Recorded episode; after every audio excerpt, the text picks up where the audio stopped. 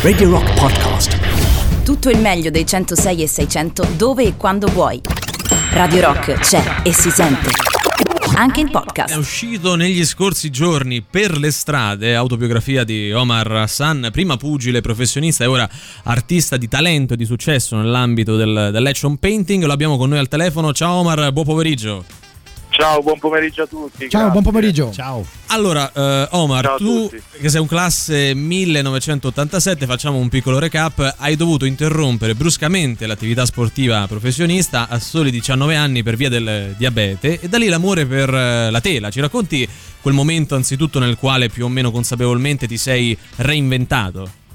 Certo, guarda, in realtà io faccio sempre la battuta che non sono Tyson che si è messo a fare i quadri, anche se non ci sarebbe nulla di male, però ecco, questo va a togliere un po' tutta la parte di studio che ho avuto, che insomma ho fatto l'Accademia delle Belle Arti in Brera e, e quindi diciamo che sono due passioni che sono sempre andate in parallelo nella mia vita. Mm-hmm. E a un certo punto però eh, questo Sliding Doors mi ha fatto concentrare Eh, tutte le mie energie solo ed esclusivamente nell'arte già a diciannove anni, quindi iscrivendomi in accademia e tutto quanto.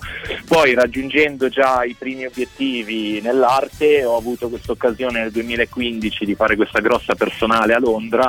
Sì. Dove appunto decisi di portare fuori anche questo lavoro con i pugni e dipingere appunto con i guantoni. Ecco, a guardare le tue opere infatti emerge anzitutto proprio un'urgenza, un'impellenza. È stata l'arte anche un modo per scaricare un po' la frustrazione derivante dal non poter più proseguire come pugile? E ti chiedo anche se c'è qualcosa dello sport, tu l'hai detto insomma col discorso dipingo coi guantoni, eh, che immagino ancora poi sia lo sport che tu ami più di altri, che riporti anche nel tuo essere artista.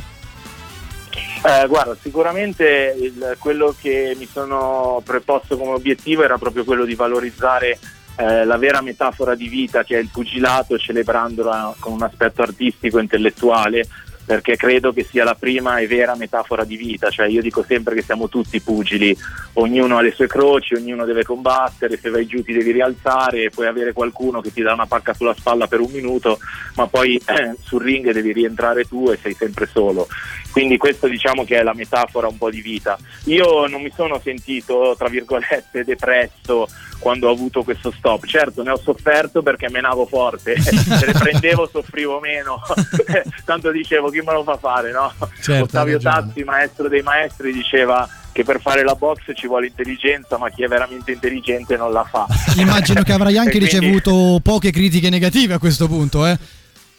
Eh no, infatti, quello è il bello, quando i collezionisti arrivano e dicono dai dai digli che non ti piace, diglielo, diglielo. Tra l'altro eh, smettiamo anche il fatto, no, scherzando di, no no di, assolutamente no, detto tra noi, no, Critic- che i pugili siano persone rozze, perché io per sbaglio ho mandato un no. pony a, a Omar. Sì. Mentre lo contattavo su WhatsApp per dirgli guarda tra cinque minuti massimo ti chiamiamo, e lui non, e lui non ti ha menato, ma no, no. Insomma, magari lo faranno la prossima volta, eh, questa no. Omar, io no, sono no no assolutamente sono molto curioso, veri sono uomini di valore e con un'etica grande e di sicuro non sono provocatori, non sono rissaioli.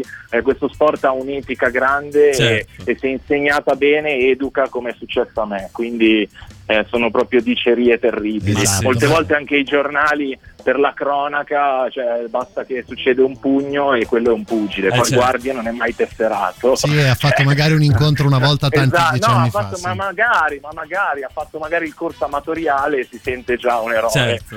E poi i giornali, vabbè, riportano quello che riportano. Volevo chiederti una cosa, Omar, proprio a livello pratico, se puoi spiegarci come, come avviene la realizzazione di un tuo quadro. Cioè tu ti metti, sei lì in casa, ti metti i pugni e, e poi cosa succede? Cioè ti metti i pugni, vabbè, ti metti i guantoni. Per fortuna ormai ho uno studio. Sì, no, grande. Nello studio, certo.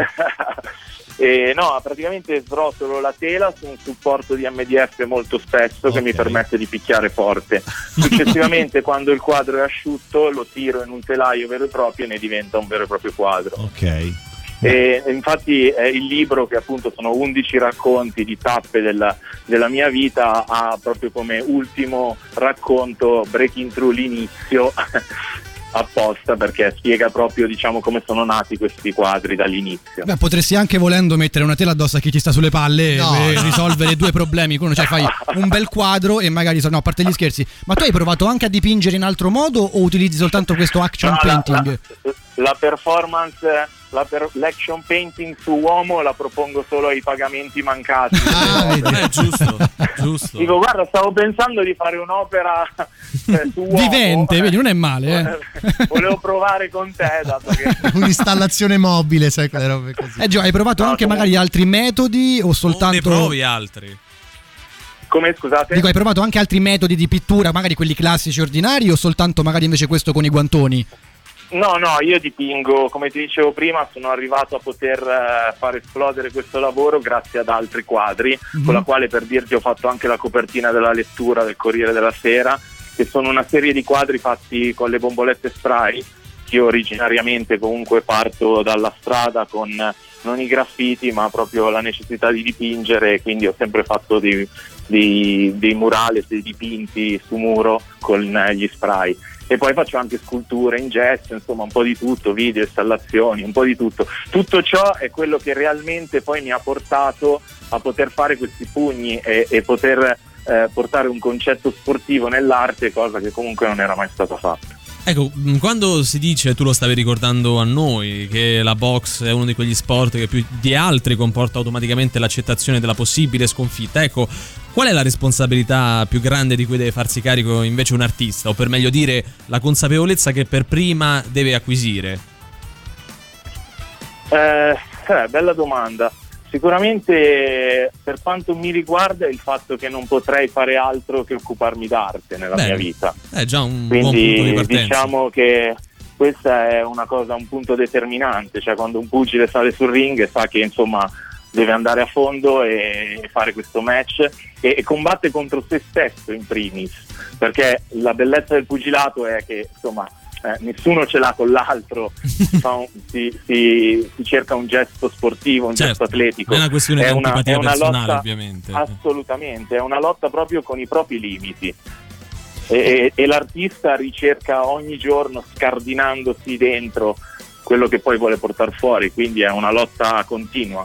Ecco Omar, prima di salutarci volevo ringraziarti di una cosa, perché oggi ho condiviso sul mio social la locandina che annunciava che tu oggi Della saresti storia, stato qui sì. eh, da noi. Io, mi hanno scritto tantissime ragazze, quindi grazie, domani farò la stessa cosa. È diventato popolare di riflesso. Sì, proprio... Hai usato, avete usato una locandina tipo di cinque anni fa che eh, ho ancora un po' di capelli. Oggi è meglio, diciamo che oggi è meglio. Dai. Guarda, Riccardo non sapeva neanche di avere tutte queste no, ragazze vabbè, su Instagram. Persone mai figurati, viste eh. in realtà, che però insomma apprezzavano. Oh, eh. Lo lascio bene, a margine, ma immagino contento, che tu lo sappia. Sono... Beh, chissà che sono poi contento. Insomma non accada anche di più laddove dovessi venire a trovarci in studio. Eh, eh. lì proprio sbanchiamo, secondo me. Magari ecco, rimandiamo. Ah, eh. le, le... Allora quando, quando volete me lo dite. No, figurati. Vi faccio, vi, vi faccio da sponda. Dai, io faccio scarpetta come sempre nella vita. Esattamente. Va bene. Omar, con questa promessa, a parte tutto, di ritrovarci in studio, noi ti salutiamo e ti ringraziamo. Voi non lasciatevi scappare questo libro per le strade di Omar Hassan, appunto al telefono con noi, uscito per Baldini e Castoldi editore. Ciao Omar. Grazie ragazzi. Ciao, alla prossima. Ciao.